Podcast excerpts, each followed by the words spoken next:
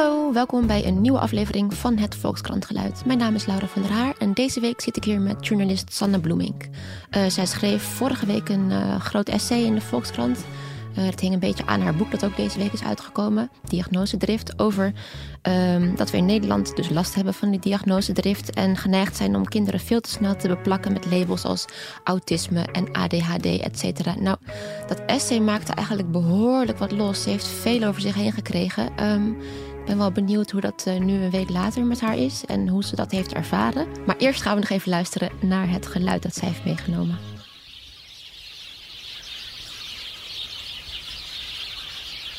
Waarom dit geluid? Um, ja, ik had voor dit geluid gekozen omdat het uh, een geluid is dat te maken heeft met collectieve intelligentie. Omdat het uh, om een zwerm gaat. En al die spreeuwen ieder hun eigen ding doen en op elkaar reageren in, in onderlinge relaties.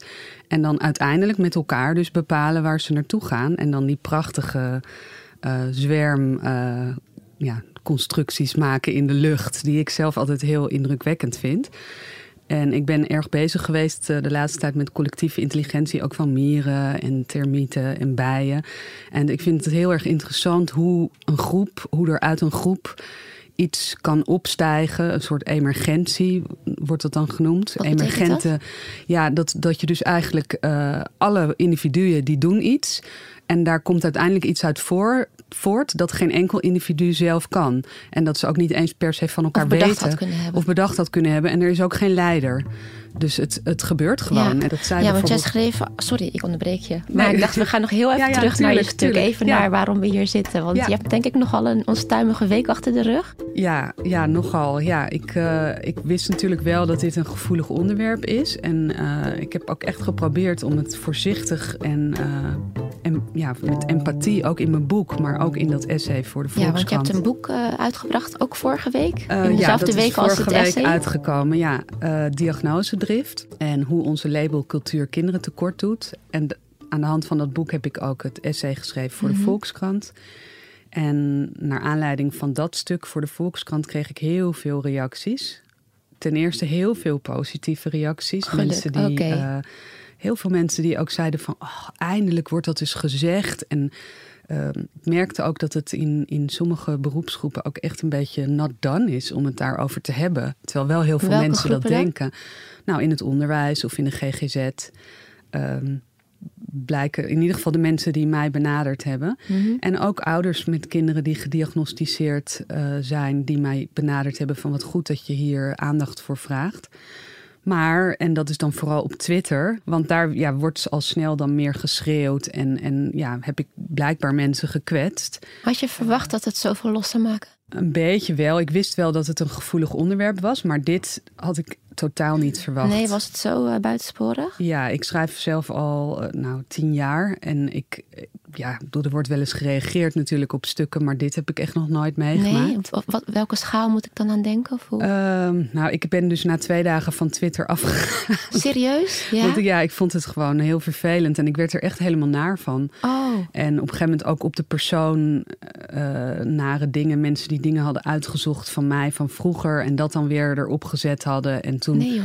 dat vond ik heel vervelend. En toen op een gegeven moment, toen eh, belde een vriendin mij. Toen begon ik gewoon heel hard te huilen. En toen zei zij ook van, nou, je moet er echt vanaf gaan. Dat te Twitter is gewoon waardeloos. Dus, Maar het raakt je dus toch? ja, natuurlijk. Ja. Ja. juist omdat ik het omgekeerde eh, wilde bewerkstelligen. Ik wilde juist meer tolerantie voor eh, anders zijn en een meer inclusieve samenleving. En dat klinkt allemaal een beetje zijig, maar dat, is wel echt, dat was echt mijn doel van eh, het schrijven van het boek. Dus het is heel jammer dat mensen dan zeggen: eh, ja, je hebt geen idee en het is bagger en onzin. Je hebt geen onderzoek gedaan en je, je weet niet wat het is om een diagnose te hebben. Je hebt zeker nog nooit wat meegemaakt. Ja, dan denk ik dat, dat, dat weet je helemaal niet, want je Mhm. kent me helemaal niet. Mhm. Dus dat, dat, eh, ja, dat vond ik erg vervelend. Wat nu- raakte je het nu meest? weet ik het dus ook niet meer, want dus, misschien is er nog steeds wel op Twitter. Oh, eh, maar, oh, je kunt ook niet meer kijken op Twitter als je er dus vanaf bent. Oké. Nee, nou, ik heb het gedeactiveerd en ik, ik heb. Heb je mijn, niet, eh, ja, ik zou dan toch, ja, een soort Ja. sadomasochisme bijna, maar ik zou dan toch wel. gaan kijken, denk ik. ja, dat, de, af en toe denk ik het wel, maar ik denk echt nee, dat moet ik echt niet doen, want dan dat is ook niet, dat is niet goed wat voor, eh, voor het doel. Ja. Ik wil gewoon in gesprek gaan met mensen. En ik krijg heel veel mailtjes. Mensen die echt wel een open debat willen, die, die mailen gewoon. ja. En dat vind ik heel leuk. En daar ga ik ook allemaal, probeer ik ook allemaal te beantwoorden en op in te gaan. Zal ik anders nog heel eventjes in het kortje stuk proberen samen te vatten? Ja, ik hoop dat ik dat goed. eerbiedig genoeg doe, want je schrijft dus dat er te veel diagnoses eh, worden eh, nou ja, eh, uitgeschreven. Hoe zeg je dat? Ge- Gesteld. gesteld, inderdaad. En dat eigenlijk niemand daar heel blij van wordt. Dat het voor de kinderen dus een soort self-fulfilling prophecy kan worden. Dat ze zich gaan gedragen naar de diagnose. Omgeving kan zich ook gaan gedragen naar de diagnose, zodat het versterkt wordt. Ehm, er worden, de ernstiger gevallen worden verdrongen daardoor, dat er minder tijd voor is. En er wordt misschien ook niet goed genoeg gekeken naar de oorzaak, zoals je net ook al zei. Ja, en daar worden mensen dan, zijn mensen dan boos om geworden. Jawel, we kijken wel eh, veel breder. Alleen op het moment dat je een diagnose stelt, toch in de eerste instantie op basis van de symptomen bij het kind. eh, dan denk ik van ja, je zou dus ook dat veel breder kunnen bekijken. En daar hoef je niet misschien per se dan een naam aan te geven. Want dat zet een kind ook heel erg vast daarin. Hè? Van oké, ik heb dat. En dat kan je dan ook gaan belemmeren. Dus Of je- het kan juist zeggen van, oh fijn, ik weet nu wat nee, het dat is. is het. Dat, en dat klopt. Dat, dat is precies wat er gebeurt. Dat iedereen vindt het fijn. Mhm. En dus dan zeggen mensen tegen me: ja, maar ik, vind ieder, maar ik vind het zo fijn. Dan denk ik, ja, dat klopt. Dat, dat is precies wat ik zeg. Dat is precies het maatschappelijke probleem waar ik het over heb. En dat betekent dus niet dat het voor dat individu fout is. Of natuurlijk is dat zo. Want het is, je krijgt eindelijk hulp. Je krijgt betaalde hulp. Je wordt eindelijk erkend. Je wordt, ouders krijgen eindelijk eh, eh, eh, te horen dat, dat hun problemen echt zijn. Want er is een echte ziekte. En eh, wat ik ter discussie stel is van waarom, waarom leven we in een maatschappij waarin dat nodig is om die problemen serieus te nemen en om, om daar open voor te gaan staan en te gaan helpen. Het is natuurlijk heel lastig bij een psychiatrische diagnose, zeker bij kinderen die nog hè, veranderen. Ehm, er is een heel groot grijs gebied, want je, er zijn geen biomarkers, je kunt geen bloedtest doen. Het is niet zoals een, eh, eh, bij koorts meten, dat je zegt, nou, alles boven de 38 graden is koorts en dus ziek. Hoe Zo- wordt dat dan getest nu? eh, Met vragenlijsten? Hoe dat, hoe- ja, dat wordt heel uitgebreid gedaan. En dat, dat zeiden ook heel veel mensen. Ja, je weet je wel niet hoeveel tijd daarin gestopt wordt. Dat weet ik. Dat klopt. Maar er wordt. ehm, er zit natuurlijk altijd wel een zekere mate van subjectiviteit in. Want psychiatrische diagnoses worden gesteld aan de hand van symptomen. Er zijn een aantal symptomen. Dat is dan. eh, ehm, nou ja, bijvoorbeeld bij depressie. eh, ben je zo lang somber? Heb je gedachten aan zelfmoord? Er zijn dan een hele lijst. En dan moet je zoveel van die symptomen, als je die over een langere periode hebt, dan wordt die diagnose gesteld. Of klassificatie moet ik dan officieel zeggen, want er is dan ook nog een onderscheid tussen. Via de DSM. En dat is dan het boek waarin een soort, soort eh, handboek waarin alle diagnoses staan. Maar eigenlijk is dat dus niet. Ze weten eigenlijk niet precies hoe het komt waarom je dat hebt. Alleen ze hebben op een gegeven moment afgesproken binnen de psychiatrie: oké, als je die symptomen hebt, dan noemen we dat ADHD of depressie of autisme. Ja. En dan voldoe maar je dan daar kom je dus toch aan. nog steeds met die diagnose, dan heb je toch, dan leid je toch ergens aan. Absoluut, ja. Alleen eh, het probleem is dat er zit dus een heel grijs gebied eh, in, in die diagnose. Waarin eh, ja, eigenlijk het op de grens kan zijn wanneer iets te is. Hè? Wanneer, is iets, wanneer ben je te teruggetrokken of te druk. En zo'n model waarbij je meer naar die oorzaken kijkt, hoe zou dat er dan uitzien? Ja, nou bijvoorbeeld Floortje Schepers, hoogleraar psychiatrie aan het UMC Utrecht. Die doet daar bijvoorbeeld eh, onderzoek ook naar met haar groep. En die, eh, die gaan dan bijvoorbeeld kijken naar op een heleboel verschillende lijnen wat voor kwetsbaarheden er zijn. En dan ga- krijg je het eigenlijk over een soort big data. Krijg je het eigenlijk weer over een soort van complexe systemen, zoals die zwerm, hè, van de- al die verschillende factoren die dan meespelen.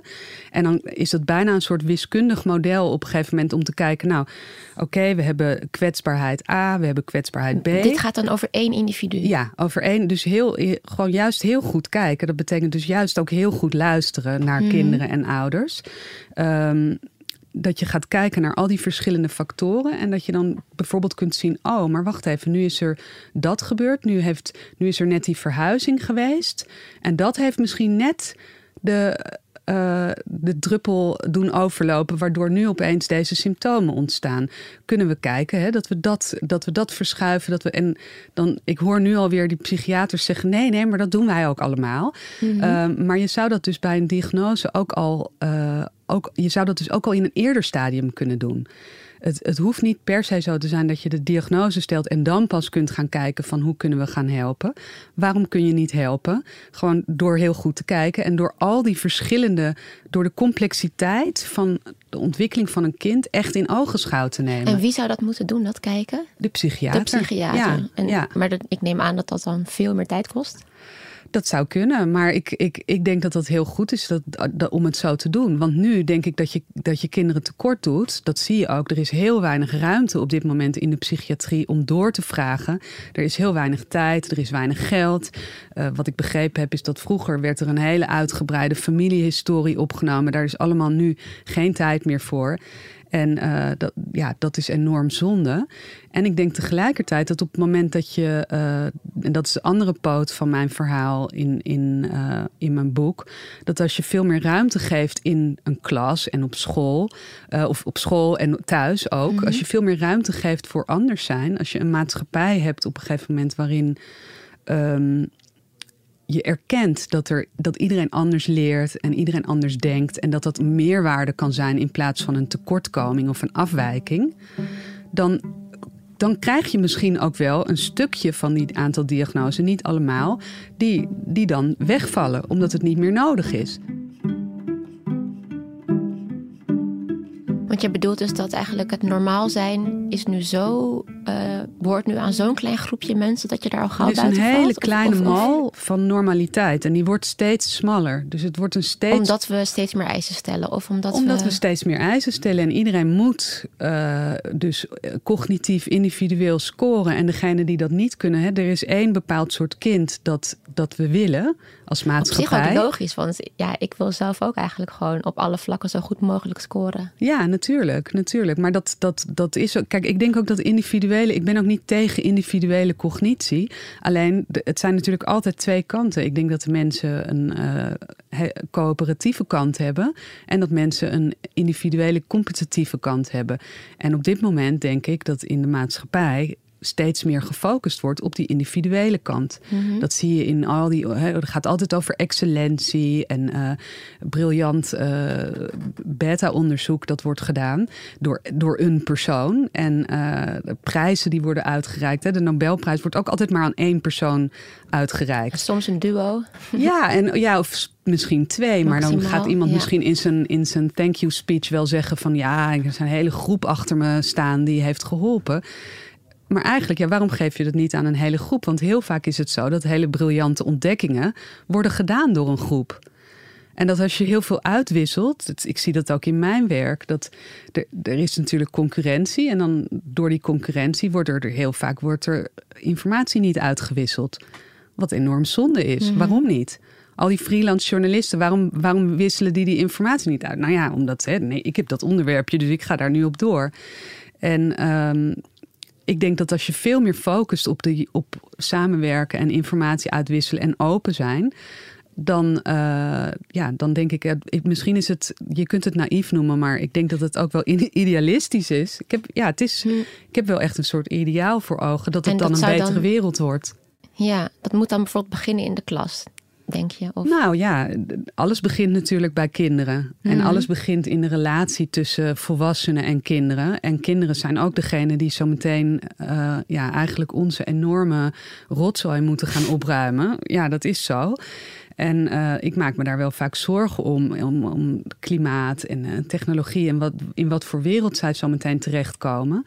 En ook daar zie je dat het, het, het, klimaat zelf en ook technologie zelf is, is, wordt gekenmerkt door complexiteit en door dynamische modellen waar alle die factoren meespelen en niet door lineaire definities van of je bent dit of je bent dat. He, zwart of wit, uh, het een of het ander, dat is niet zo.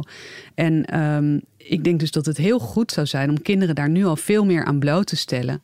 En hoe doe je dat in de praktijk, bijvoorbeeld in het klaslokaal? Um, ja, nou ja, goed. Het is natuurlijk lastig, want het is een heel groot systeem waarbij alles op elkaar inhaakt. Hè. Ook binnen de GGZ bijvoorbeeld worden ook uh, um, de vergoedingen zijn ook gekoppeld aan een diagnose.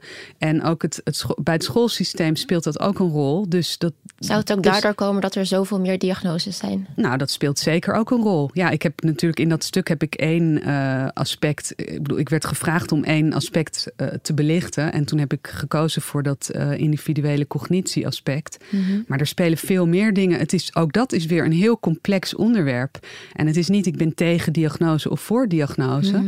Maar het is meer van hoe kunnen we dat op een andere manier doen. Waardoor we meer recht doen aan kinderen. Maar ook waardoor we niet doen aan kapitaalvernietiging. Want nu zetten we een heleboel uh, kinderen weg. Die mogen dan wel meedoen en ze zijn wel blij.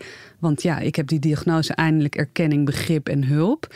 Maar tegelijkertijd zitten er ook zeker wel nadelen aan. En waarom zouden we die eigenlijk moeten hebben? Waarom, waarom, die nadelen bedoel je? Ja, waarom is dat nodig? je, je, het is nu een beetje van: oké, je mag meedoen met, die, met je diagnose. En dan krijg je hulp, erkenning, aandacht en begrip. Uh, maar waarom kunnen we geen hulp, aandacht, erkenning en begrip hebben zonder een specifieke diagnose waarop je kinderen vastpint en die ook de rest van hun identiteit uh, gaat beïnvloeden. En waardoor ze in hun ontwikkeling kunnen worden. Ja, misschien ben ik een beetje naïef, maar ik denk soms, ja, als, als ouder zou je toch ook niet je kind vol met pillen stoppen als het niet per se nodig was? Of als die daar niet. Nee, maar ik denk ook zeker niet dat ouders uh, ook maar iets te verwijten is. Ik denk eerder dat ouders eigenlijk altijd de schuld krijgen. en, en dat dat heel vervelend is. Want er wordt altijd maar gezegd: ouders moeten dit, ouders vertroetelen hun kinderen te veel. Of ouders die uh, vragen te veel van hun kinderen. Terwijl ja, ouders die moeten ook maar gewoon in. Hè, die zijn ook maar een radartje in de maatschappij. En uh, daar, daar doen we, hè, die doen allemaal mee in het systeem. En natuurlijk wil je het beste voor je kind. En als jij te horen krijgt dat jouw kind dat nodig nodig heeft, dan, dan doe je dat. Maar uh, ja, er zijn ook voorbeelden, en niet, niet een paar, van ouders die zeggen: Ik vind het heel vervelend, want op school wordt voorgesteld dat mijn kind pillen slikt om zich beter te concentreren mm. in de les.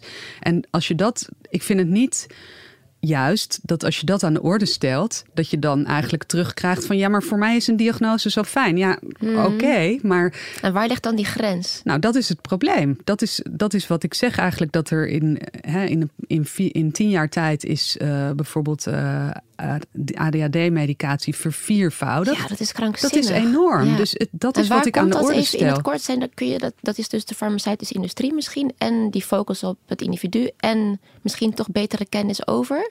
Of, um, kun je dat niet zo ja, nou ja, ik, wederom, het gaat om eh, het stellen van een diagnose, gaat om uh, het, het het, je kijkt naar de symptomen bij een kind en op basis daarvan stel je die diagnose. Dus het is niet zo dat je zegt: Oh, dat heeft dus oorzaak die en die. En dat hebben we gemeten met het bloedonderzoek. Het blijkt dat die heeft afwijking ADHD in de mhm. hersenen. Dat is niet zo.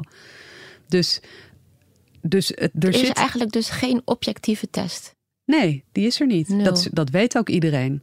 En dat is het probleem een beetje met die DSM. Dat iedereen zit aan die DSM vast. Ook de, de vergoedingen, de verzekeraars. Iedereen zit aan die DSM vast. En uh, dat maakt het dus ook heel lastig om dat systeem te veranderen. En tegelijkertijd zitten er dus ook allerlei emoties aan vast. Mm Van ja, serieus worden dus, genomen, dus, ja. erkenning krijgen en hulp krijgen. En, en eindelijk iemand die naar me luistert en die uh, mijn kind gewoon serieus neemt. Mhm. Dus dat, en, en, en dat begrijp ik ook heel goed. Ja. Maar er is denk ik een groep die op dit moment beter af zou zijn zonder diagnose. In een, in een klas en in een omgeving, in een samenleving. En ik zeg niet dat die er dan dus meteen is. Dus ik snap ook dat je niet nu zomaar al die diagnose kunt afschaffen. Maar die moet dan in een omgeving zitten waar er dus heel veel ruimte is om, uh, ja, om niet precies in die ene mal te passen. Hey, en waarom uh, greep het onderwerp jou zo aan eigenlijk? Waarom ja, heb nou, je gekozen heb, om hier over te schrijven? Nou, ik heb daar eigenlijk ook wel heel erg over getwijfeld. Juist omdat het zo gevoelig ligt. En uh, omdat ik weet dat, dat, er, ja, dat het heel gevoelig ligt. En ik om, ook eigenlijk over heel veel andere dingen schrijf. Dus ik wilde ook niet uh, mevrouw diagnose worden of zo. Nou, dat is dan misschien nu even wel. Maar ja. diezelfde Floortje Schepers, die mij heel erg heeft geïnspireerd, die kwam op een gegeven moment, die leerde ik kennen in een groepje, dat, is, dat heet Babel. Dat is een groepje hoogleraren, journalisten, een aantal filosofen, bedrijfskundigen die af en toe bij elkaar komen en praten over nou ja, allerlei dingen uh, waar, waar ze denken die niet goed gaan. Oh, wat grappig. En, ja, dat is een soort loyale... Ja, het is een erg leuk... het is bij elkaar gebracht door uh, Christine Brinkgeven, uh, hoogleraar sociologie. En um, in dat groepje leerde ik Floortje Schepers kennen. En de eerste keer dat ik haar leerde kennen, toen vertelde zij mij een aantal verhalen uit haar praktijk.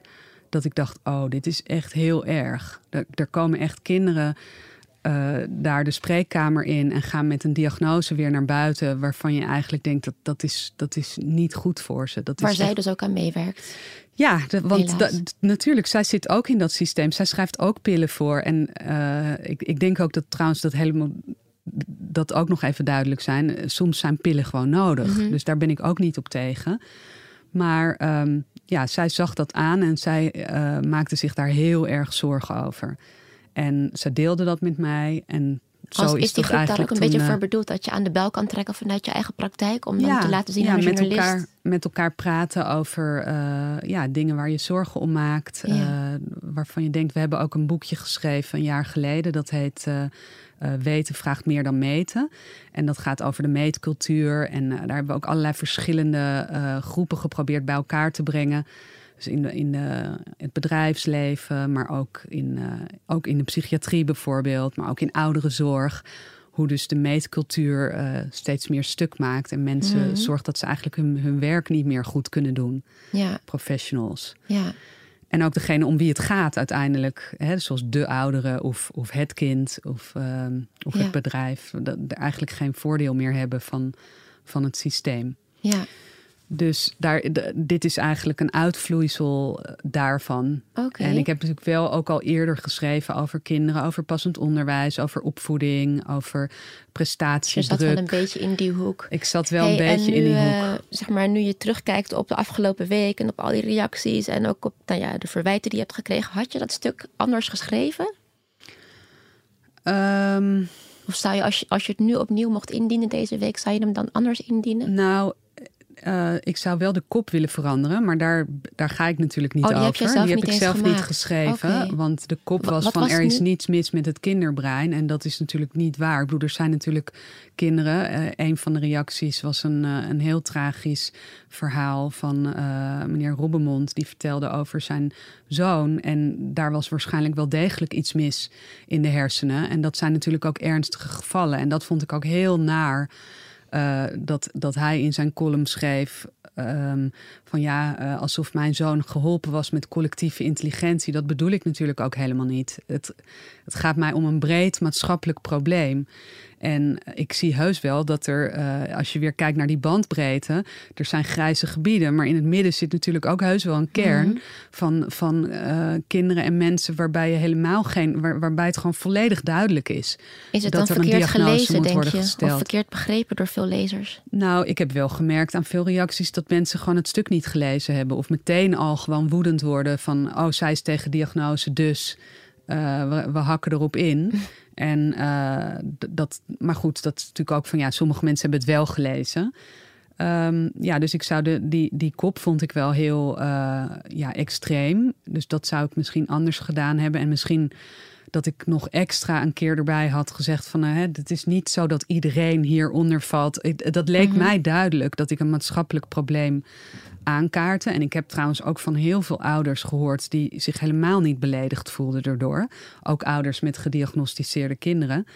Maar ja, natuurlijk wil je geen mensen kwetsen die in een moeilijke situatie zitten mm. en, die, en die heel kwetsbaar zijn. Dat, dat is juist het omgekeerde van het doel van mijn boek was juist om die mensen te helpen. Mm. Dus, um, dus ja, dat had ik misschien nog meer kunnen benadrukken. Ja, een subtielere kop en iets. Ja. Ja, maar ik blijf wel bij gewoon de, de, de hoofdlijn van wat ik zeg. En uh, wederom, dit is één aspect hè, wat ik heb belicht in dit stuk. In mijn boek heb ik veel meer aspecten belicht en laten zien hoe moeilijk het is om weg te komen uit die, ja. uit die diagnosedrift. Maar um, ja, ik wil natuurlijk niemand uh, kwetsen. Dat is, Nee. uh, vind ik sowieso vervelend. Ja. hey, dank je wel dat je hier wilde komen vandaag. Ja, dankjewel voor de uitnodiging. Tuurlijk. Dankjewel voor het luisteren weer naar het Volkskrant Geluid. Dat kun je volgende week weer doen. Moet je gewoon even abonneren via Soundcloud of Spotify of iTunes. Mogelijkheden te over. Tot dan. Doeg.